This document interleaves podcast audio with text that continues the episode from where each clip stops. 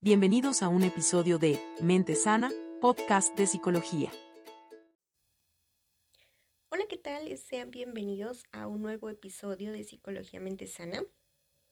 En este podcast vamos a estar hablando acerca de la inteligencia emocional, específicamente en la etapa de la infancia.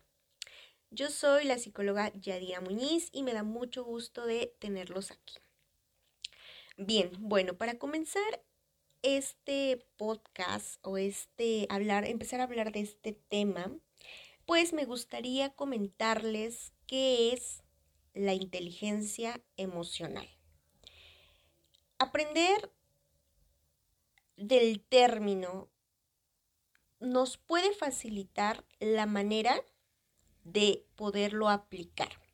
Porque si yo entiendo en qué consiste la inteligencia emocional, yo puedo entonces pensar en esas estrategias para, número uno, identificar qué es lo que debo de cambiar.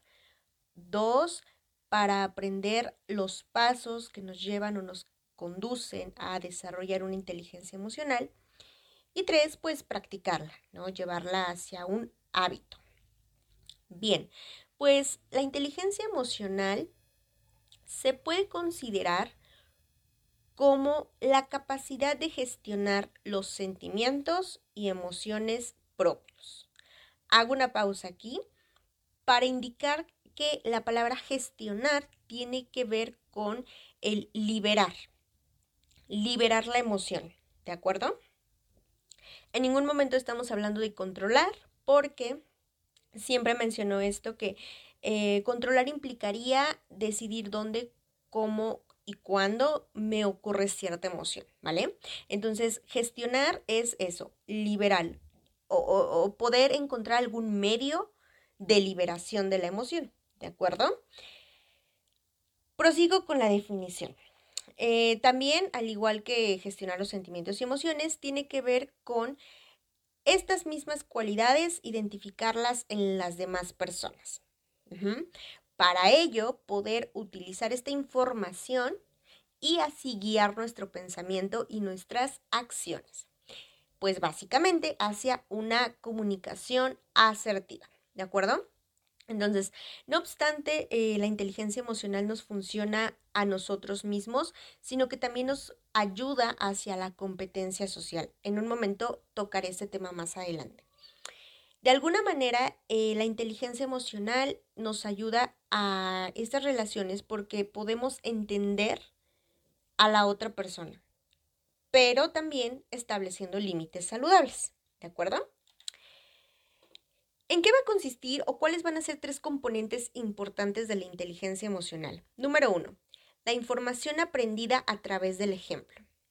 Y esto pues viene de los padres, madres y o cuidadores que se encarguen de la educación en general de un niño o una niña. ¿De acuerdo? Entonces, esa información no solamente que yo le verbalice, sino que además de verbalizarla, yo soy congruente y la aplico, entonces estoy proporcionando un ejemplo de congruencia entre lo que yo te voy a decir, pero también mis acciones van a denotar eso que yo te estoy diciendo. ¿Por qué? Porque los niños aprenden así, a través de lo que observan. Ajá. Entonces, si el niño observa eh, que a lo mejor eh, mamá o papá están haciendo cierta conducta que previamente ya le habían dicho que no era correcto hacerlo, entonces estamos mandando un mensaje incongruente un ejemplo a lo mejor este, muy, muy típico eh, o del que se habla de repente para señalizar este tipo de acciones, pues nos podemos referir a cuando mamá o papá le decimos, mira, dile que no estoy. Y le decimos al niño, pero acuérdate que siempre tienes que decir la verdad, ¿no? Entonces, a estos mensajes de incongruencias a los que nos referimos cuando eh, predicamos la congruencia entre la palabra y la acción. ¿De acuerdo? El componente número dos es el desarrollo de la personalidad. Como bien se sabe, pues a través de la crianza es como la familia proporciona diferentes aprendizajes que eh, van a ayudar y a fomentar el desarrollo de la personalidad del pequeño, ¿no? Gustos, intereses, eh, aspectos que también no le gusten, va a descubrir eh, muchas cosas sobre él y va a formar eso del, del, autoconcepto, va a empezar a lo mejor a desarrollar amistades, etcétera, etcétera, ¿no? Entonces se desarrolla la personalidad y bueno, pues aquí entra la inteligencia emocional, ¿no? Como una característica de esa personalidad. ¿Qué tan impulsivo es esa persona? Cuando está bajo algún estado emocional en particular o quizá eh, también em, cómo reacciona, si a lo mejor es agresivo, si es muy noble, no sé, ¿no? Ahí es en donde las emociones, a partir de cómo las evoque la persona, vamos formando esa parte de personalidad. Y el componente número tres, que son las conductas y las consecuencias favorables o no. Esto se tiene más eh, como ejemplo cuando eh, los papás, los cuidadores, eh, las madres, la forma en cómo reaccionan estos ante las emociones de esas personitas que están em, intentando enseñarles la inteligencia emocional. Si a lo mejor yo em, le digo a mi hija, a mi hijo, cuando llore, es que eso está mal, no, no tienes por qué llorar o no es para tanto, de alguna manera yo estoy invalidando esa emoción y pues el niño aprende que las consecuencias van a ser desfavorables. Entonces, ¿qué es lo que va a proseguir? Que conforme vaya creciendo, pues ese niño cada vez más reprima y reprima y reprima emociones como la tristeza. Y obviamente, como sabemos, cualquier emoción reprimida puede afectar esa parte psicológica en la parte de las acciones, ¿no? Entonces ahí tenemos, no sé, un desarrollo, por ejemplo, de depresión, ¿no? En donde ya se ha reprimido tanto que a lo mejor podemos desencadenar algún tipo de trastorno, ¿no? O no forzosamente algún trastorno em, muy em, grave, pero sí se puede desatar situaciones de ansiedad quizá, ¿no? Es un problema muy común en las personas que acuden a terapia, por ejemplo. Entonces, a partir de cómo yo, mamá, papá, cuidador, reaccione ante las emociones de mis hijos, de mis pequeños que yo trate, será entonces como el niño vaya aprendiendo a gestionar sus emociones. Por otro lado, si un niño a lo mejor recibe cuando tiene miedo el acompañamiento de, del padre durante y, y se siente acogido y se siente seguro, Ah, bueno, pues entonces ahí ya aprendí a cómo gestionar esta emoción, en donde voy a tener un lugar seguro que me va a entender y que además va a estar ahí para mí, ¿no? Entonces, estos son los tres principales componentes de la inteligencia emocional. Dentro de ese término, eh, eh, con el transcurso del, tiempo, pues se ha tenido como un objetivo, que es el que una persona tenga éxito. ¿Y qué es ¿Qué significa tener éxito? No vamos a entender por éxito el lograr em, una licenciatura o conseguir un nuevo trabajo o aprobar una materia, ¿no? No, tener éxito va más allá, o sea, el, qué características yo personales, mías, propias, ayudaron y fomentaron a que yo haya cumplido esas metas. ¿Sí me explico? O sea, es el camino en el cual nos lleva al, establecimiento de metas y su cumplimiento. Entonces, estas cualidades son la empatía, porque así nos ayuda a entender cómo se siente el otro, cómo yo me sentiría en su lugar, nos ayuda entonces a reaccionar. Como decía hace un momento, es también poner límites. Sí, yo puedo entender que tú te sientas triste si yo me niego a ir contigo, pero entiendo que mi responsabilidad es decirte que no quiero de la mejor manera, en donde no resulten tus sentimientos heridos ni tampoco mis derechos vulnerados. ¿De acuerdo? Número dos, la expresión y comprensión de los sentimientos. Va de la mano con empatía porque entonces yo puedo expresar cómo me siento de forma asertiva y puedo aprender de la misma manera a recibir tus sentimientos. Número tres, la gestión emocional. ¿Qué significa? Como les decía en un inicio, saber identificar, número uno, qué emoción siento, es decir, nombrarla. Dos, intentar como hacer un pequeño análisis de por qué me estoy sintiendo en estos momentos así. Y tres, poder encontrar una herramienta funcional para liberar nuestra emoción, sin perjudicar los derechos, obviamente, de las otras personas y por ende su integridad. Número cuatro, la capacidad de adaptación. Es decir, con base a estas reacciones positivas o asertivas que pueda tener la persona, pues de alguna manera va a encontrar más fácilmente esa capacidad para adaptarse a ese nuevo lugar. Porque entonces así, como les decía hace un momento, puede, una vez adaptado, se encarrera y puede cumplir esos objetivos que antes se había planteado, ¿no? Para tener éxito. Posteriormente tenemos también a eh, la simpatía, el ser simpático, el ser agradable, pero obviamente sin caer en ser, de nuevo repito, permisivo. Siguiente punto, la capacidad de resolver los problemas en forma interpersonal.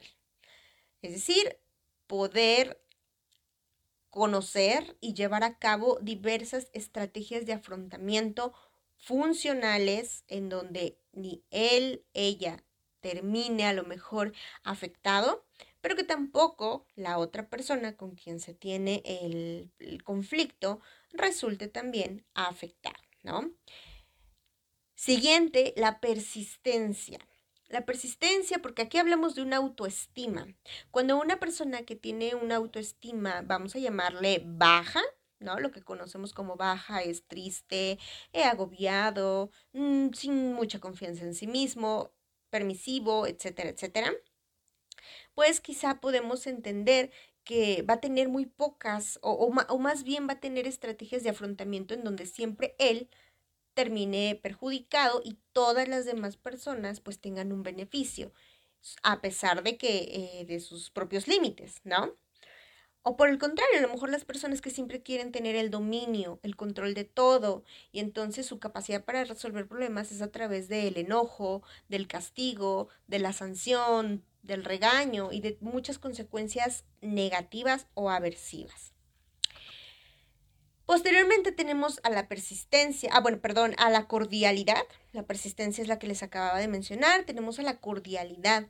El ser cordial significa el poder saber y tratarte con respeto, poniéndome también yo mismo, yo misma, límites en donde me muestro que conmigo también puedo ser cordial, respetuoso, mostrarme ese respeto para poder transmitirlo a las otras personas.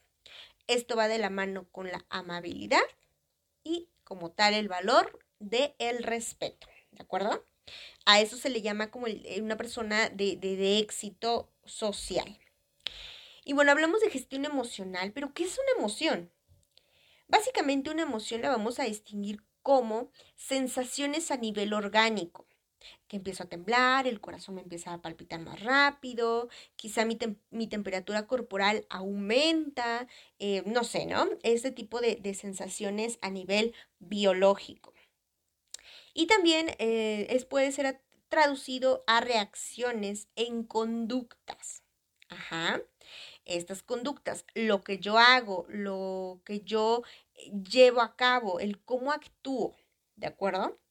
Y estas acciones son básicamente derivadas de alguna situación externa o interna a la persona. Externa, una situación que pasa fuera de él. Por ejemplo, vas caminando en la calle y te encuentras a dos personas que se están peleando, por ejemplo. Y entonces evocan cierta emoción. Pero en un caso B, que son las situaciones internas del sujeto, a lo mejor puedo considerar pensamientos de yo peleándome con alguien. Si me explico, esa situación que me pertenece, que yo generé desde mí misma, pues entonces me lleva a la interpretación de un pensamiento y ese pensamiento al eh, momento de generar una emoción. ¿De acuerdo? Cabe mencionar que pues eh, no a todos nos va a, afectar una situación de la misma manera. No forzosamente lo que a mí me dé miedo, a otras personas les puede significar también temeroso, ¿no? Bien, ¿cuáles son esas emociones? Tenemos cinco emociones básicas y una adicional. Em, por ejemplo, tenemos a la felicidad, a la tristeza, al miedo, al enojo y al desagrado. Vamos a agregar una emoción más, la, que les mencionaba que es adicional, del amor, porque aquí podemos tomarlo desde la teoría del apego. Esa seguridad, esa confianza, ese lazo que nos une entre hijo, madre, hijo, padre, ¿no? Entre las personas que nos rodean, amigos, familia extensa, etc. Entonces, estas, estas emociones, quiero que quede claro que tienen una función. Todas y cada una de ellas tienen una función.